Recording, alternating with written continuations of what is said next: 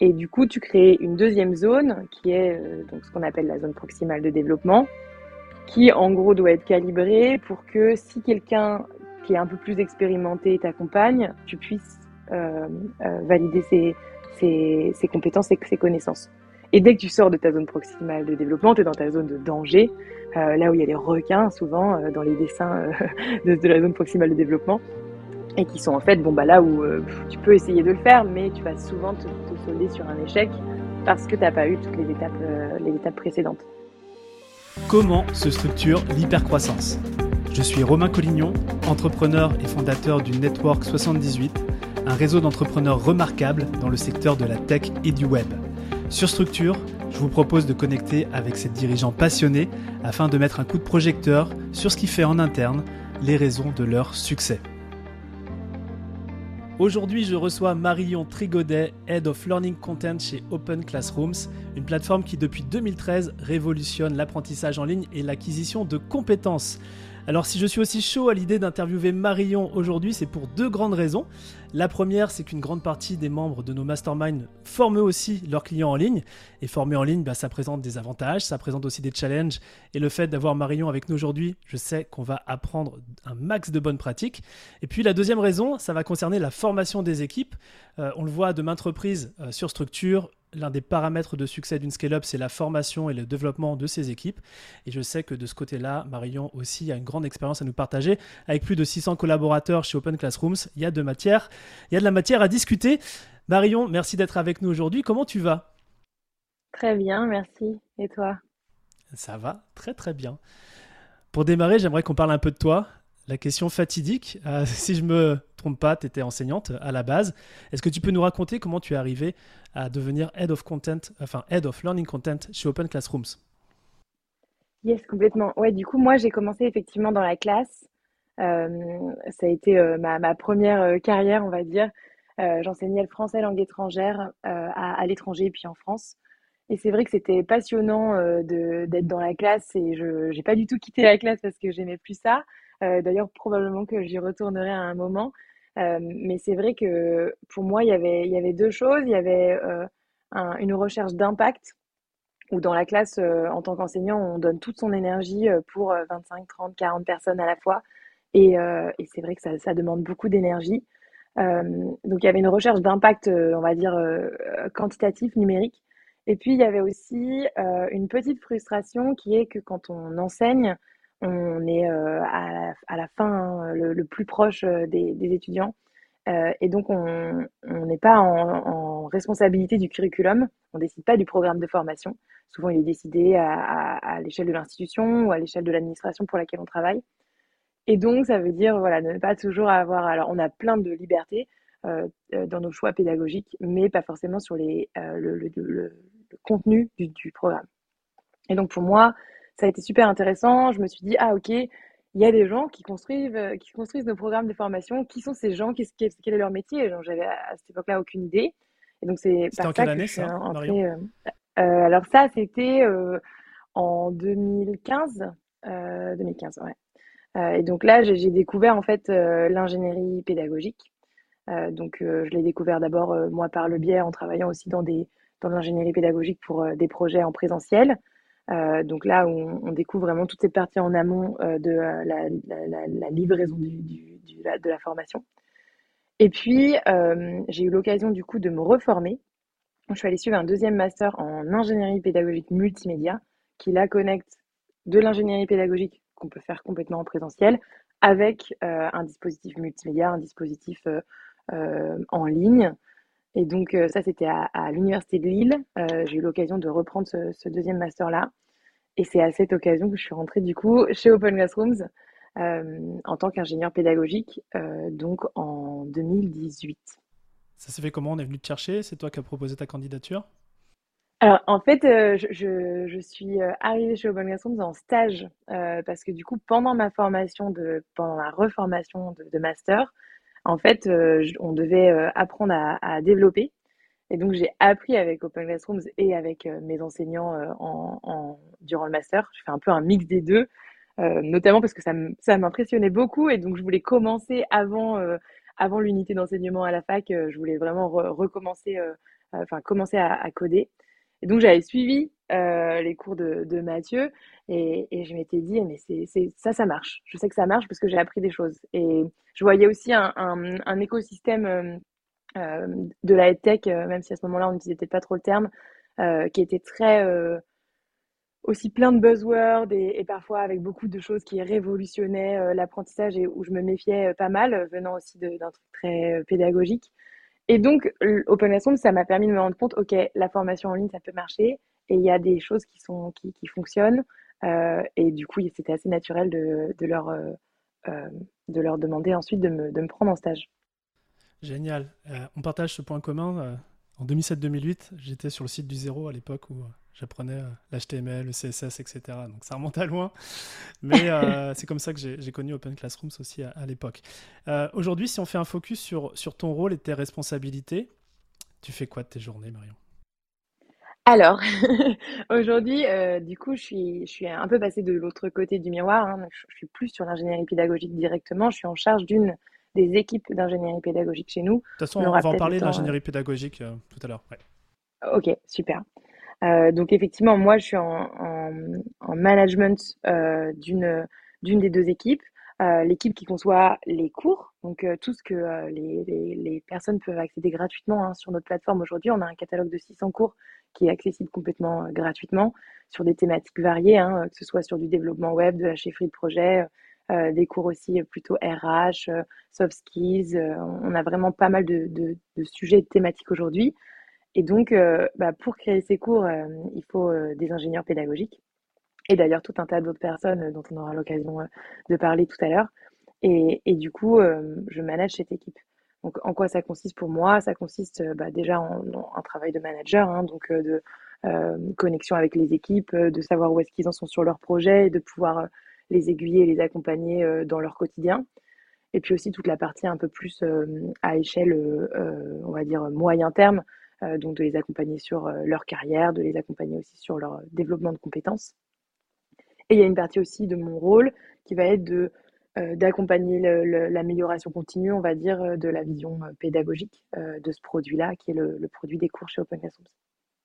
Ok, peut-être qu'on peut faire un, petit deep dive sur justement les. Alors, tu pourrais me préciser, c'est quoi la différence entre un cours, un parcours? Donc là, tu me disais que vous en aviez 600 accessibles gratuitement. Moi, imagine, je suis une petite souris euh, qui observe la production de, de ces cours et de, de ces parcours. C'est quoi les grandes étapes?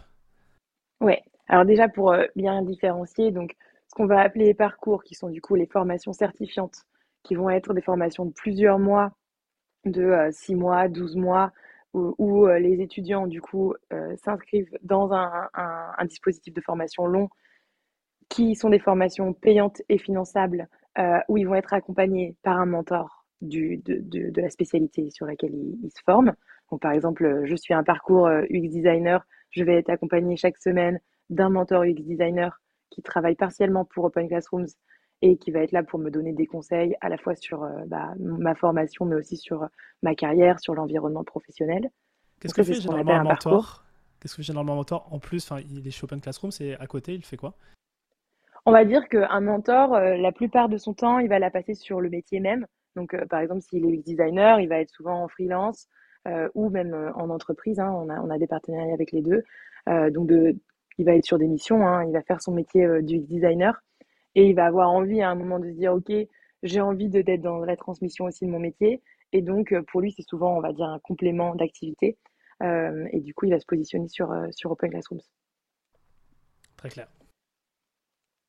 Donc ça, c'est sur la partie formation certifiante reconnue d'État et qui du coup euh, de notre côté est plus euh, longue. On pourra aussi parler de comment est-ce qu'on les conçoit par étapes.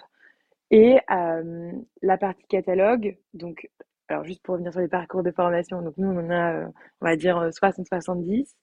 Euh, et sur la partie euh, catalogue de cours, là on est sur 600 cours. Euh, là c'est des formations qui suivent en individuel, qui sont plus courtes, hein, on va dire entre 4 et 15 heures. Euh, qui suivent en individuel où on va avoir tout un tas de contenus, euh, donc euh, des vidéos, du texte, des podcasts, des interviews, etc., pour nous guider sur une tâche métier, une, une plus petite compétence, et pour pouvoir en fait se, tester soi-même. souvent, il y a des activités à réaliser également, et ça se fait en autonomie. Ok, très très clair. Alors du coup, voilà, on parle, quand on parle de cours et de parcours, peut-être que la structure derrière de création est différente, mais euh, j'imagine a l'émergence d'une idée. Tiens, on pourrait faire un cours, un parcours là-dessus. Je ne sais pas comment ça se passe. Et à la fin, les élèves ont des résultats.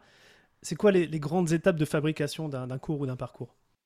Ouais, alors nous, on est, on, chez Open on est euh, drivé par l'employabilité.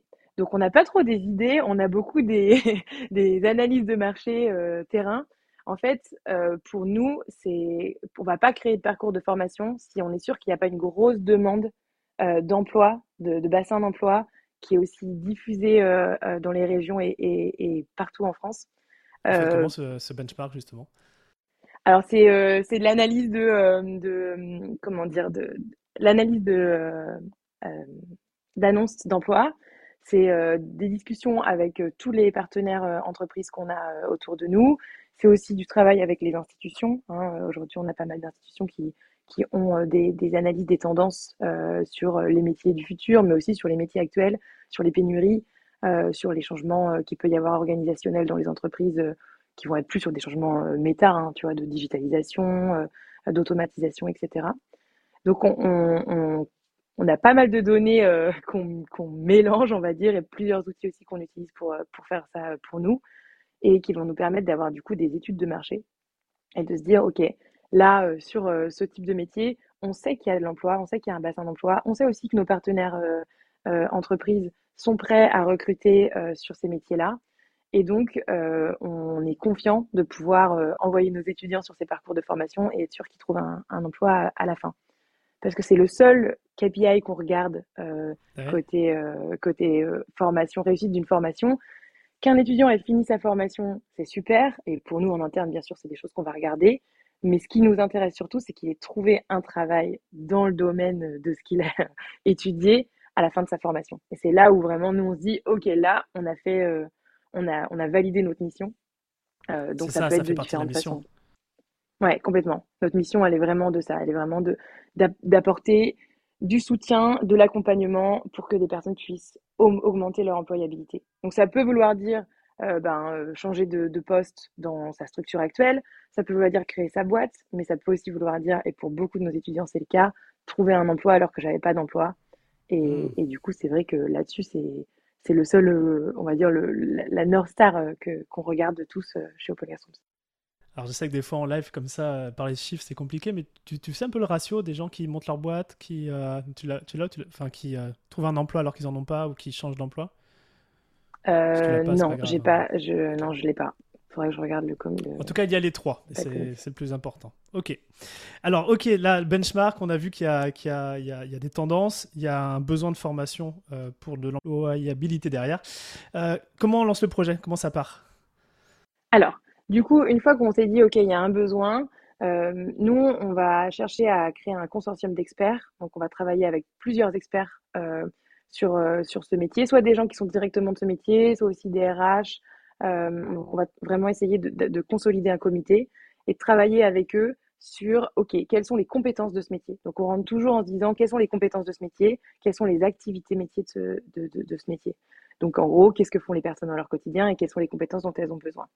Ça, on le fait, on va en fait consolider le premier livrable euh, d'un dispositif de formation qui est le référentiel de compétences.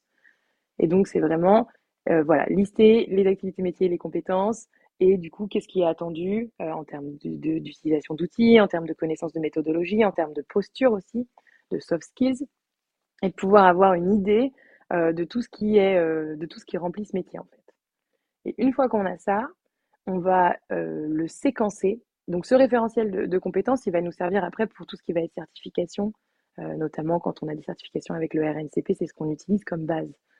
Euh, et du coup, après, on va le séquencer. Donc séquencer un, un référentiel de compétences, c'est en gros le prendre et se dire, OK, par rapport à ce que j'ai compris du métier, mais aussi par rapport à ce que je connais en termes d'expertise pédagogique, comment je vais pouvoir proposer la progression la plus smooth possible euh, et la plus pertinente possible pour mon étudiant pour que euh, quand il arrive sur le parcours, ben, il ait des challenges qui soient à son niveau et qu'il puisse construire au fur et à mesure dessus jusqu'à arriver à la fin. Et souvent, à la fin, on a aussi des, des, des euh, projets plus complexes, on va dire, qui, qui, sont laissées à, l'étudiant. C'est ça l'ingénierie pédagogique, tu en as parlé tout à l'heure, mais construire un parcours pédagogique, c'est justement penser à toutes ces différentes étapes? Oui, complètement. Euh, en fait, dans l'ingénierie pédagogique, il y a les deux volets. Il y a un, volet vraiment d'expertise pédagogique, donc tout ce qu'on va avoir justement dans cette logique de progression, dans l'analyse du public étudiant et, des propositions des bonnes modalités pédagogiques associées à nos objectifs. Et il y a toute la partie aussi gestion de projet, euh, qui est quand même un deuxième pilier fort, qui est que euh, on met en, orchestre pas mal de parties prenantes, que ce soit des gens en interne comme des gens en externe, euh, avec qui on travaille euh, sur plusieurs mois. Et donc, vraiment, il y a un travail de, gestion de projet sur ces, sur ces parcours de formation. Tu as parlé de logique de progression. Euh, tu as des bonnes pratiques là-dedans, vraiment par pure curiosité, de se dire, toi, c'est un peu comme dans un jeu vidéo, je ne sais pas si des fois la comparaison elle est pertinente, mais si c'est trop dur, on abandonne. Si c'est trop facile, on se dit, ah, c'était pas assez challengeant. Est-ce qu'il y a des bonnes pratiques comme ça dans l'ingénierie pédagogique que tu pourrais nous partager? Ouais, alors ça, euh, nous, on a un concept hein, qui s'appelle la zone proximale de développement. Euh, ah, c'est quoi ça? Qui est exactement ça. Qui est en fait, euh, tu as, un premier cercle que tu peux définir comme ta zone de confort, ta zone de connaissance. C'est tout ce que tu sais déjà. et en fait, bon, bah là, tu es bien, tu es à l'aise, c'est super, ça se passe bien. Puis à un moment, tu as envie d'augmenter cette zone de connaissance. Et pour augmenter cette zone de connaissance, il faut que tu puisses te dire, OK, peut-être que tu as un objectif long terme, mais il faut que tu puisses placer tous les petites milestones, tous les petites étapes pour pouvoir accéder à, cet objectif long terme.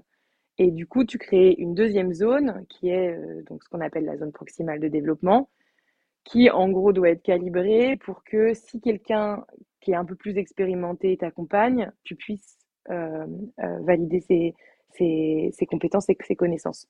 Et dès que tu sors de ta zone proximale de développement, tu es dans ta zone de danger, euh, là où il y a les requins souvent euh, dans les dessins euh, de, la zone proximale de développement, et qui sont en fait, bon, bah, là où tu peux essayer de le faire, mais tu vas souvent te, solder sur un échec parce que tu n'as pas eu toutes les étapes, les étapes précédentes. Et c'est pour ça que nous, on croit beaucoup au mentorat et à l'accompagnement par un mentor plus expérimenté, parce qu'on sait que voilà, c'est un, bon levier de résilience pour s'assurer que euh, un étudiant qui va dans une zone de proximal développement où il est complètement à l'inconnu va pouvoir euh, avancer ses étapes au fur et à mesure. Tu parles de mentor, tu sais, il y a aussi le coaching, etc. Est-ce que tu as, dans, ta façon d'aborder justement l'accompagnement, tu, tu vois un peu les différences? Enfin, quels seraient les avantages d'avoir un mentor, par exemple? Alors, je pense que les avantages d'avoir un mentor, alors déjà, je pense qu'ils euh, se, ils se valent, enfin, ils se valent. C'est pas une question de se valent, c'est que euh, nous, en pédagogie, on, a tendance à penser qu'il faut mieux pas choisir et qu'il faut juste adapter au, bon moment, tu vois. C'est-à-dire qu'il n'y en a pas un dans l'absolu qui est meilleur que l'autre, euh, tout comme du pair à pair est parfois aussi fort que du mentorat. qui peut être aussi fort que du coaching, qui peut être aussi fort que de l'enseignement traditionnel très top-down avec un, un enseignant. Ça dépend vraiment de la situation, de l'objectif pédagogique et de la cible.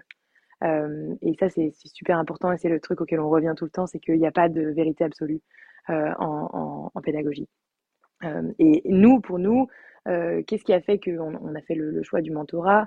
Il y, a, plusieurs points, mais le, le, fait aussi qu'on s'adresse déjà à un public d'adultes qui a déjà souvent une expérience professionnelle et donc pour qui le top-down a, peut-être moins de moins d'attrait, hein, le côté vraiment juste on m'apprend des choses euh, dans un, cadre d'enseignement traditionnel, euh, où en fait là on, est face à un public qui a déjà une expertise et une expérience qui n'est pas du tout une, page blanche et qui a envie de, surtout d'être accompagné humainement euh, comme il pourrait l'être si arrivait dans une entreprise et il avait un, collègue senior qui le soutenait.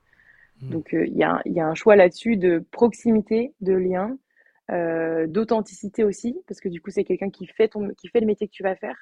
Euh, donc il n'est pas forcément voilà loin dans un dans rôle de formateur qui serait très loin du terrain. Il est imprégné sur le terrain.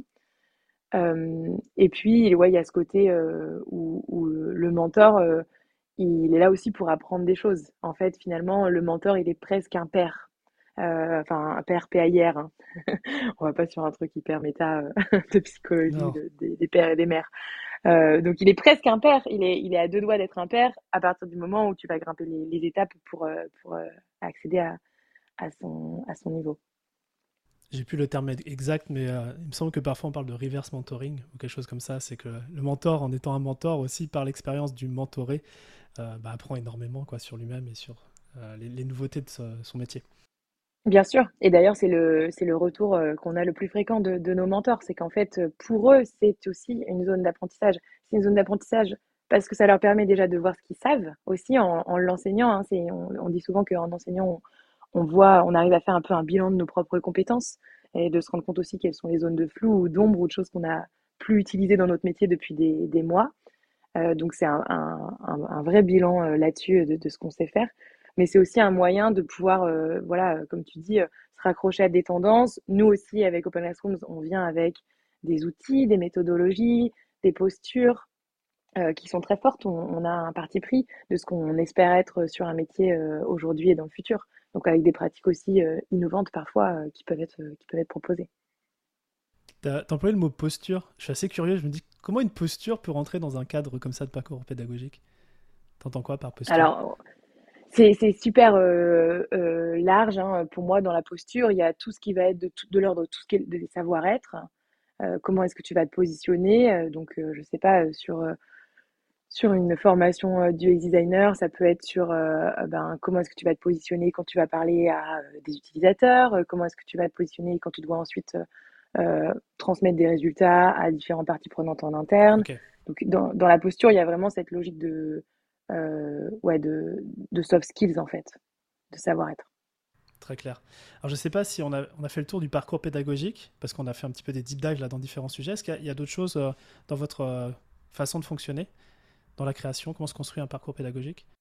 Oui, euh, il y a quelque chose qui est super important, c'est que nous, on, travaille par projet. Donc, euh, quand on fait notre séquençage de formation, on n'est pas juste en train de se dire, OK, on va mettre contenu A, contenu B, etc. On est vraiment sur cette logique de projet et d'activité métier. Fait, un étudiant, quand il arrive sur un parcours, on va lui proposer de réaliser à chaque fois des projets. Donc, souvent, il en a entre 6 et 10, quoi. Et il va réaliser à chaque fois. Euh, donc, on le met dans un scénario fictif, mais qui est très proche d'un scénario terrain. Euh, vous venez d'arriver dans cette entreprise, euh, vous êtes technicien informatique, voilà votre mission, vous recevez ce mail, on vous demande de mettre en place ça. Et puis, il va du coup devoir réaliser des livrables.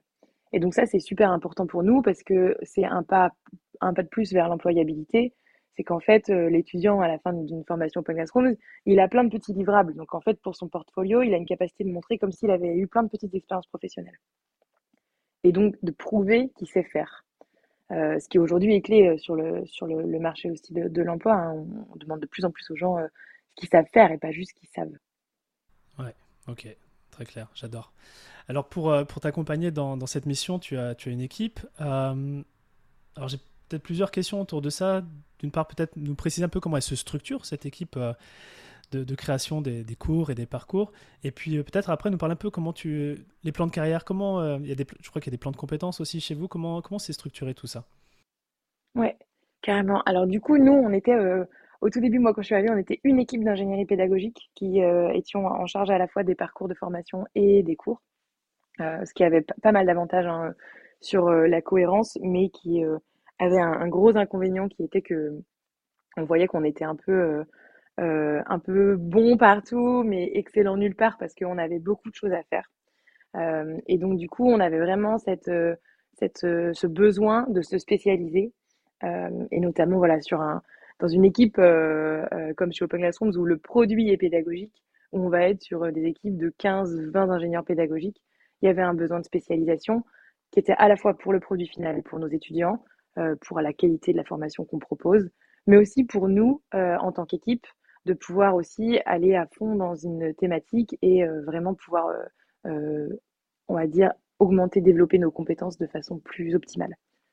Donc il y a deux ans et demi, on a scindé l'équipe d'ingénierie en deux. d'un côté, l'équipe qui crée les parcours et d'un côté, l'équipe qui crée les cours. Et donc, ça a été l'occasion de pas mal réfléchir au, au, plan de carrière et au plan de développement des compétences. Pour ça, on l'a fait à deux niveaux. Il y a un niveau euh, long terme, plus long terme, plus vision de, euh, de, quels sont les niveaux de seniorité, comment on les organise. Donc, on a des niveaux de seniorité euh, junior, intermédiaire, senior, mais qu'est-ce qu'il y a derrière? Qu'est-ce que ça révèle? Et comment on peut proposer des spécialisations? Quand tu dis vision plus longue, il y, y, a un temps défini? On parle d'un an, trois ans, dix ans? Alors, nous, euh, chez Open Classroom, on ne parle jamais de 10 ans Ok. parce qu'on n'a aucune idée de ce qui va, de ce qui va arriver dans 10 ans. Enfin, si, sur, euh, sur notre euh, mission initiale probablement, mais en tout cas pas sur euh, nos équipes et sur l'opérationnel. Quand je dis long terme, on va dire que nous, on, se on se donne sur un, 2, 3 ans pour les, pour le développement des personnes. Donc, ça dépend un peu quand est-ce qu'ils entrent, mais en tout cas, ils ont de la visibilité sur voilà, 2, 3 ans, comment est-ce qu'ils peuvent augmenter en termes de compétences et changer aussi de, de seniorité de poste. Et puis, euh, on, on co-construit à chaque fois avec eux les étapes suivantes. Euh, nous, euh, ce, que je dis, long terme, c'est parce qu'en en fait, on a une croyance aussi très forte qui est qu'on apprend tout le temps et pas que de façon formelle, mais que quand on, quand on est dans des, quand on est dans le travail à fond, la tête dans le guidon, on a du mal à, se rendre compte de tout le chemin parcouru. Donc on a, on a fait un, un, un appui fort aussi là-dessus sur ce court terme, sur cet apprentissage court terme et comment est-ce qu'on le visibilise. Euh, et donc ça c'est le, le, deuxième élément euh, euh, qu'on a eu, c'était toute la mise en place de référentiels de compétences en interne. Comme vous faites d'ailleurs pour vos parcours, du coup, avec vos élèves, quoi. Exactement, exactement. C'est rare d'avoir un cordonnier qui est bien chaussé, hein. Ouais, et bah écoute, c'était un, un vrai, euh, un vrai enjeu chez nous parce qu'on se disait, en fait, on, on est, on a une euh, méthodologie hyper solide pour créer des parcours de formation aujourd'hui. Et il faut que ça puisse nous servir en, en, en interne. Et c'est le cas hein, dans nos équipes, mais c'est aussi le cas dans d'autres équipes hein, de, de, chez Open Classrooms, de travailler avec ce modèle de référentiel de compétences, et de pouvoir du coup, alors là, ce qu'on fait, c'est qu'on le co-design en équipe. Donc vraiment, on travaille ça se passe avec comment les justement le co-design euh, Donc du coup, le co-design, c'est euh, euh, on va travailler en équipe avec plusieurs workshops sur ok, quelles sont les tâches métiers aujourd'hui de notre métier, euh, comment est-ce que on peut les lister ensuite, en, on peut les subdiviser en compétences. Donc là-dessus, il y a tout un travail à la fois de, bah, de choix, de, de, négociation des compétences, et puis aussi d'écriture, hein, de formatage. La négo de compétences, c'est-à-dire il y a plus ça, la négo de compétences. On va dire la négo de compétences parce que euh, entre, entre différentes personnes des différentes, euh, de, de, l'équipe, il euh, y, en a qui vont utiliser plus euh, des compétences que d'autres. Il y en a aussi qui sont plus seniors, donc ils disent ok bah moi je voudrais aussi aller vers cette compétence et cette compétence, euh, mais pour des juniors euh, c'est super lointain et du coup ils disent oh là ça va être dans mon référentiel, mais j'en ai aucune idée.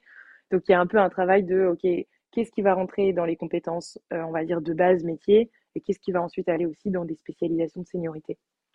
Très clair. Et en fait, sur ces compétences, on va ensuite écrire des standards.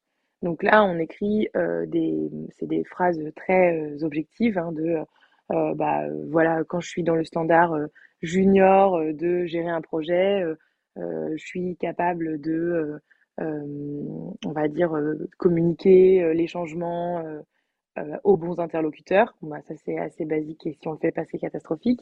Mais en même temps, du coup, ça permet d'avoir une checklist très claire de ce que, je, ce que je fais régulièrement dans mes projets et ce que je fais pas.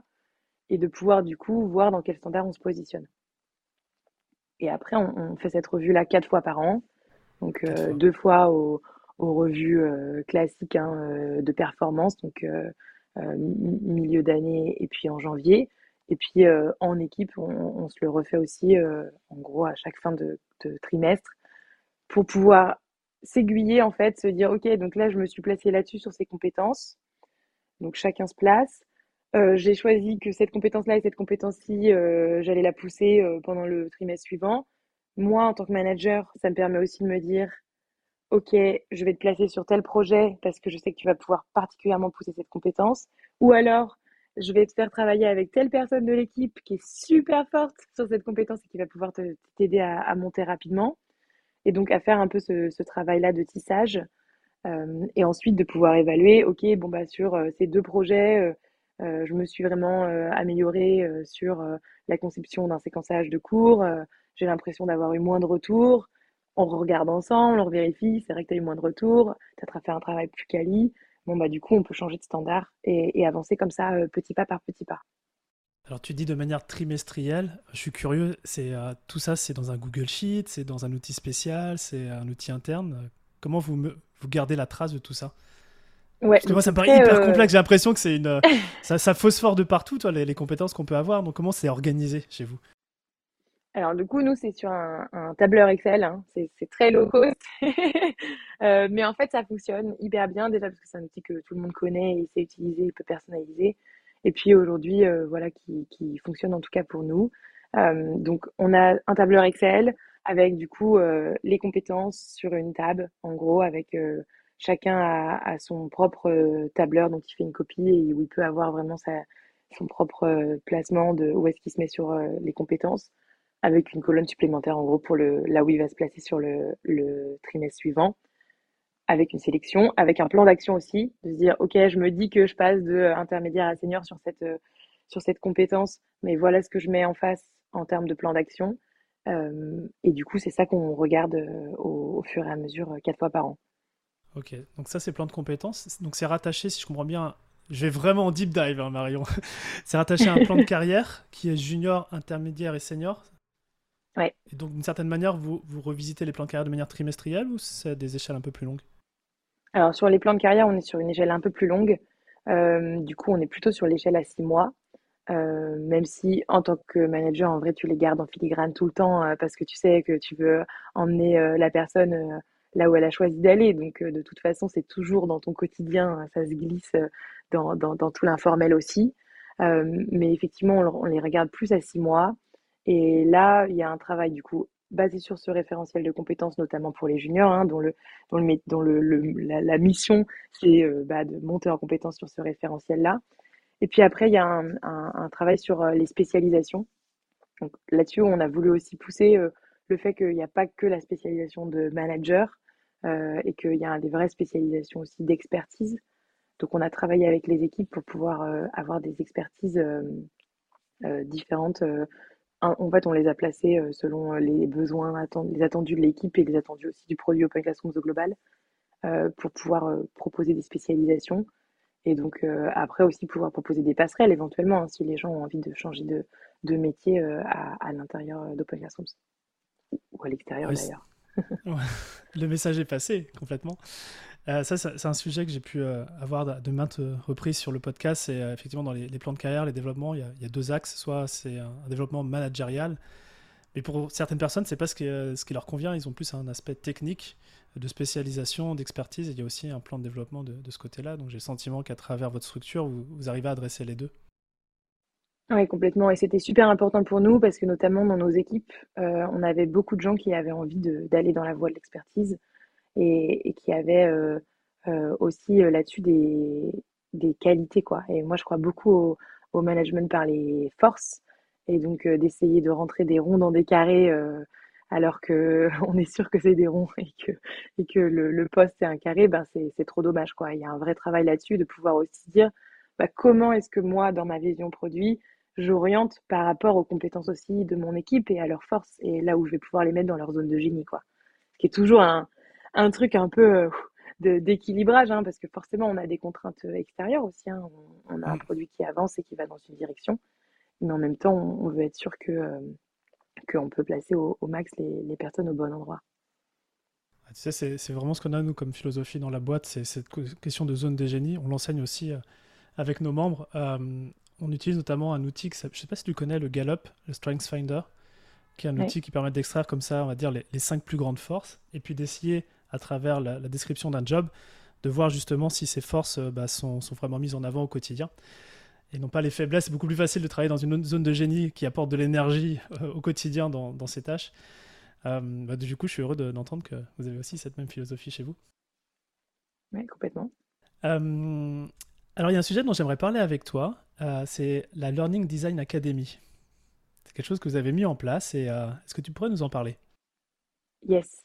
Alors, la Learning Design Academy, ça répond justement à ce que tu mentionnais, euh, ce besoin de ne pas être les, cordonniers mal chaussés euh, et, de pouvoir proposer à nos équipes un écosystème d'apprentissage euh, qui est sur, on va dire, quatre cadrans, donc sur deux axes, que qu'on propose du coup à l'échelle de l'équipe Learning Design. Donc, c'est assez décentralisé on va se placer, on va placer pas mal d'initiatives d'apprentissage, dont euh, les référentiels de compétences d'ailleurs euh, qui, en sont une, euh, sur à la fois de l'apprentissage collectif et l'apprentissage individuel. On va dire que c'est ça ce qu'on a sur l'axe horizontal.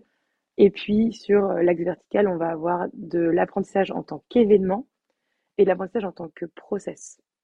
De, de le réfléchir en, de le réfléchir en se disant, bah, il y a des moments de l'ordre de l'événementiel on va se dire, bon, bah là, euh, je suis en train d'apprendre parce que je suis sur un training, euh, je suis sur un- une formation formelle, ou je vais dans une conférence, ou euh, j'ai une personne qui vient me faire un talk inspirational, inspirationnel pendant, pendant une heure.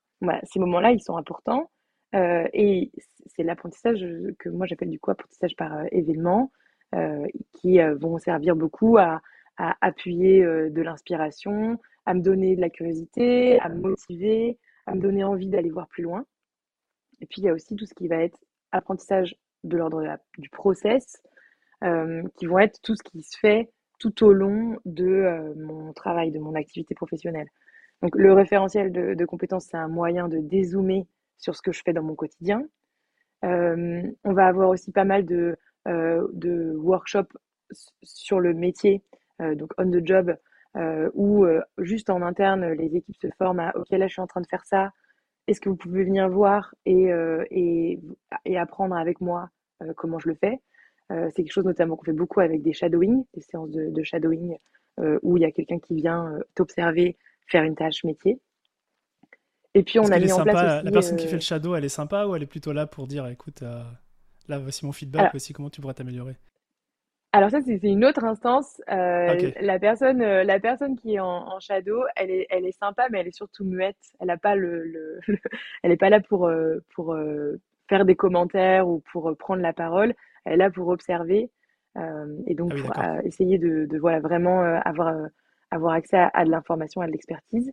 Mais on a aussi euh, des, des séances peut-être moins sympas ou en tout cas plus franches, plus sellette. euh, qu'on appelle du coup les, les design critiques euh, et qui, qui sont vraiment euh, des séances où on se dit ok les gars voilà je, enfin il y a les filles euh, j'ai un, un problème sur ce truc ou je suis en train de créer ce séquençage je suis en train de travailler sur ce euh, sur ce contenu et j'ai besoin de feedback voilà les questions que je me pose et, et allez-y quoi dites-moi ce que vous en pensez et donc ça c'est aussi des, des séances qu'on a en équipe qui permettent vraiment de travailler sur, euh, sur euh, le, le quotidien en fait et d'améliorer en continu le quotidien.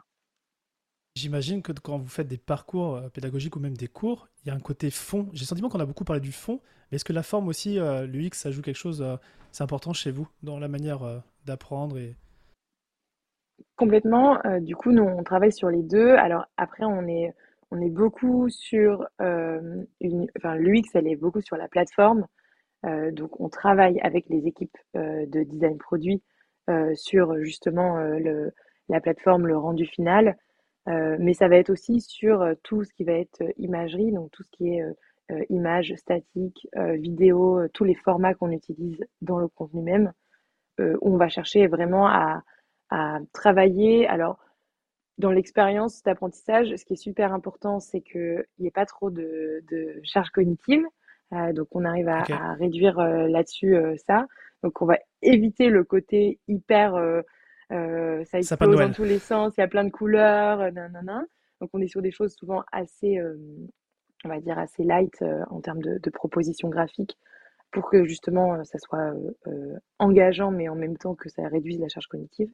Et puis aussi, il y a tout ce travail de guidance qui re- ressemble beaucoup à ce qu'on fait en, en UX, hein, avec tout ce- cet accompagnement de l'étudiant dans de la guidance textuelle, mais aussi dans de la guidance graphique, pour euh, pouvoir bah, lui donner euh, de la direction hein, en fait euh, dans, dans son apprentissage. Ok, très très clair.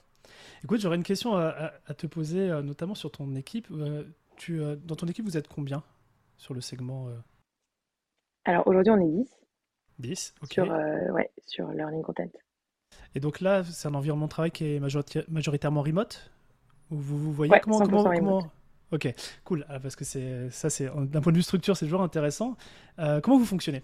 Euh, est-ce que vous avez des bonnes pratiques de travail? euh, même peut-être le recrutement, comment... C'est quoi votre écosystème remote?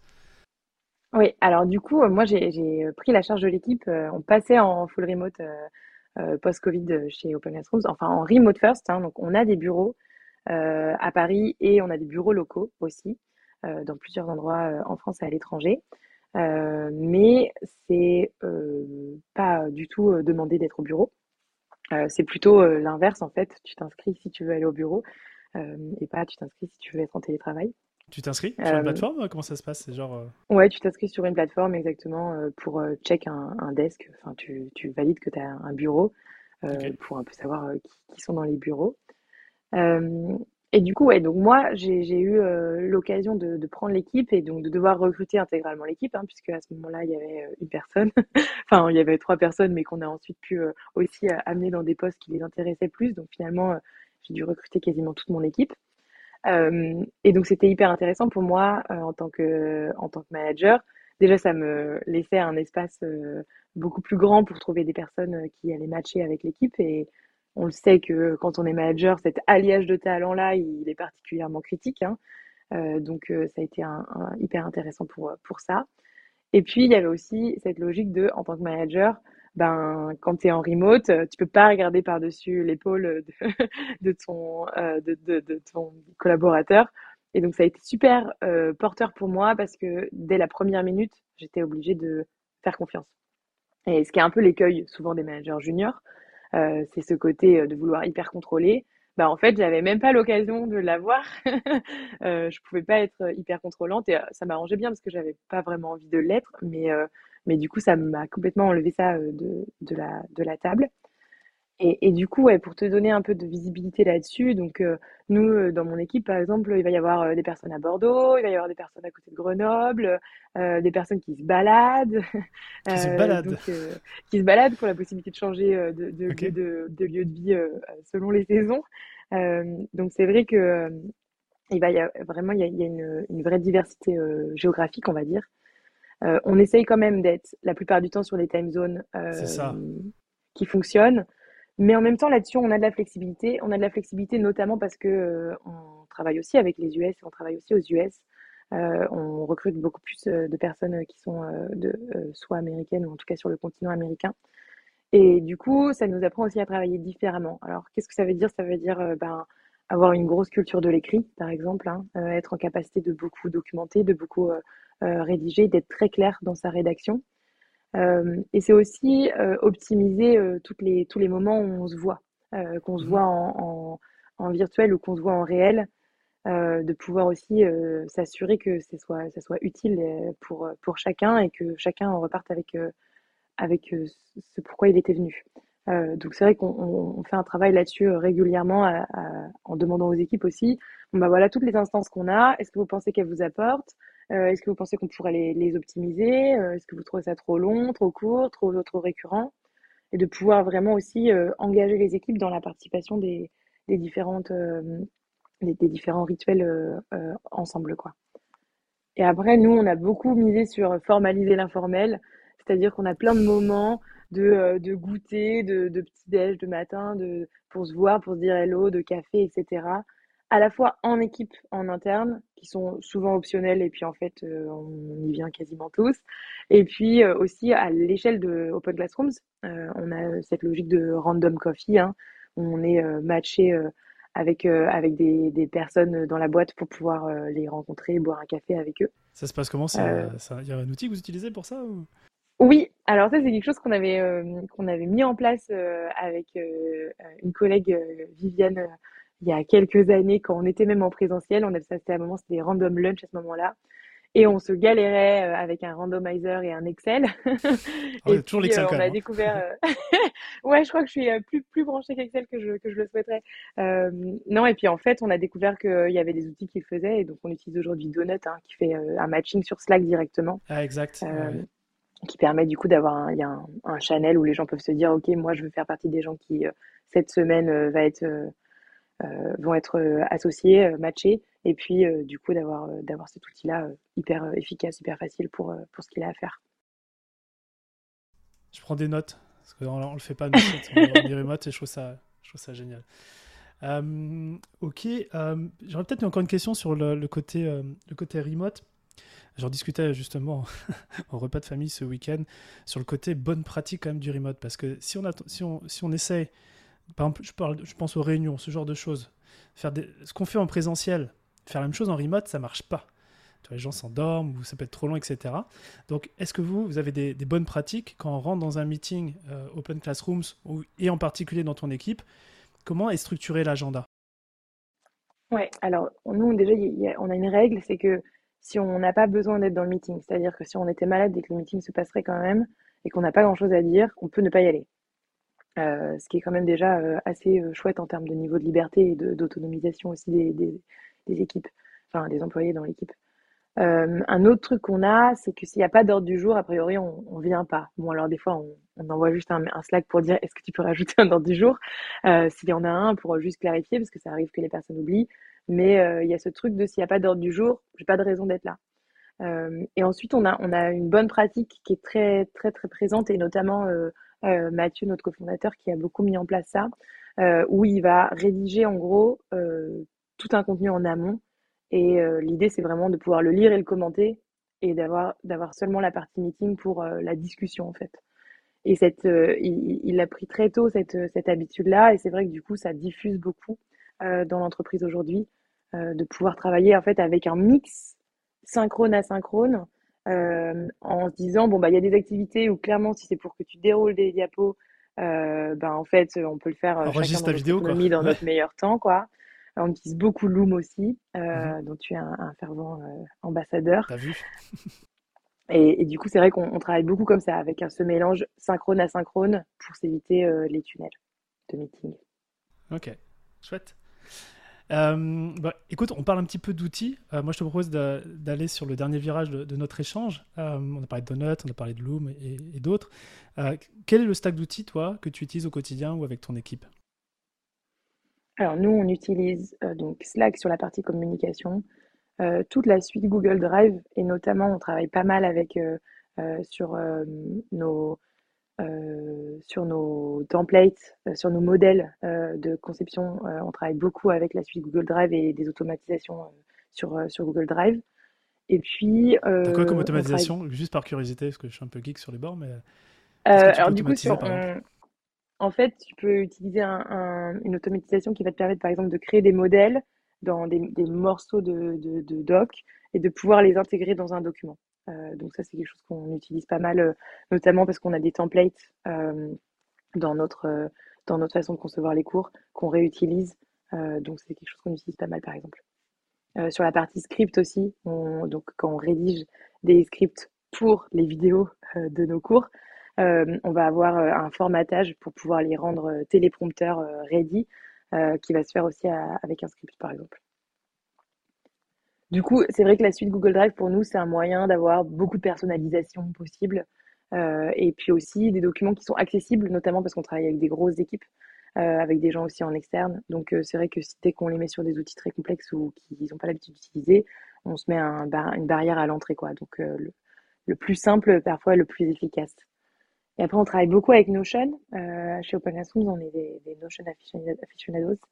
Euh, donc, on utilise beaucoup Notion pour euh, toute la documentation et puis euh, pas mal d'outils aussi. Et voilà, c'est un peu les, les gros outils qu'on utilise. Parfois, non, des outils un peu classiques et en même temps, si ça fonctionne, c'est pour ça. Ah, dis-moi, il y en a un autre? Oui, il y a aussi un outil de, de gestion de projet euh, qu'on utilise euh, du coup, euh, qui est assez spécifique à la conception pédago multimédia, qui s'appelle Rike, W-R-I-K-E, et Mhm. qu'on utilise vraiment sur toute la partie euh, euh, gestion de projet complexe euh, pour aussi pouvoir faire tout le reporting, toute l'analyse de où est-ce qu'on en est sur, sur les différents éléments de design.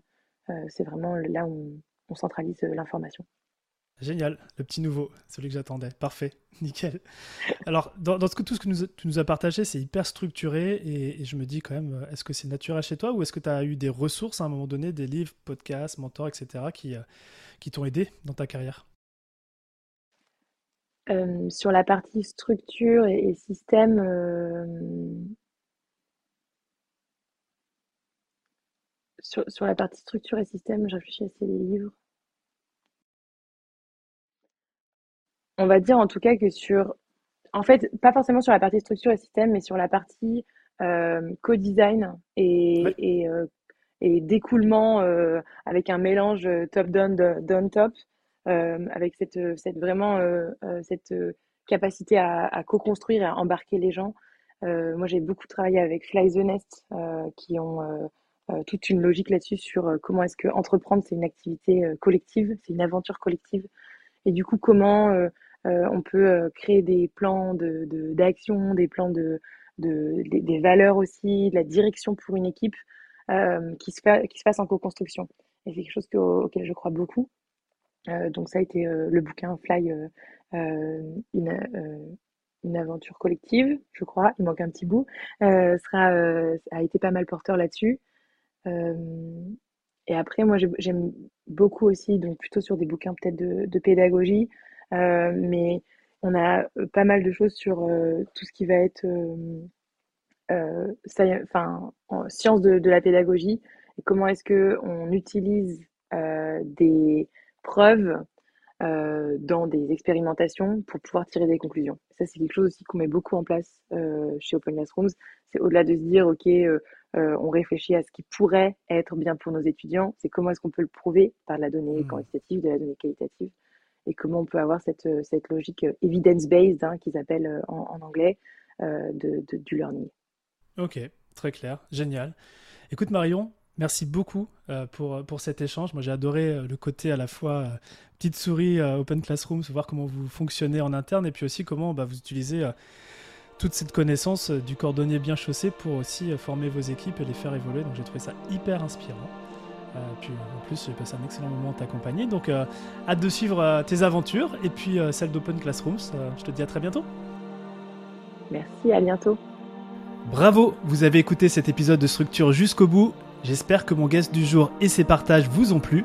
Si c'est le cas, un petit commentaire sympa avec le fameux 5 étoiles sur votre plateforme podcast préférée, ça serait vraiment top.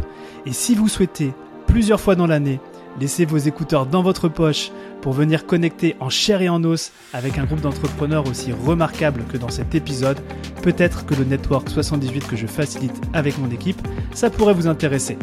Pour le savoir, envoyez-moi simplement un email à structure.romaincollignon.com et on se fera un plaisir de connecter. À bientôt!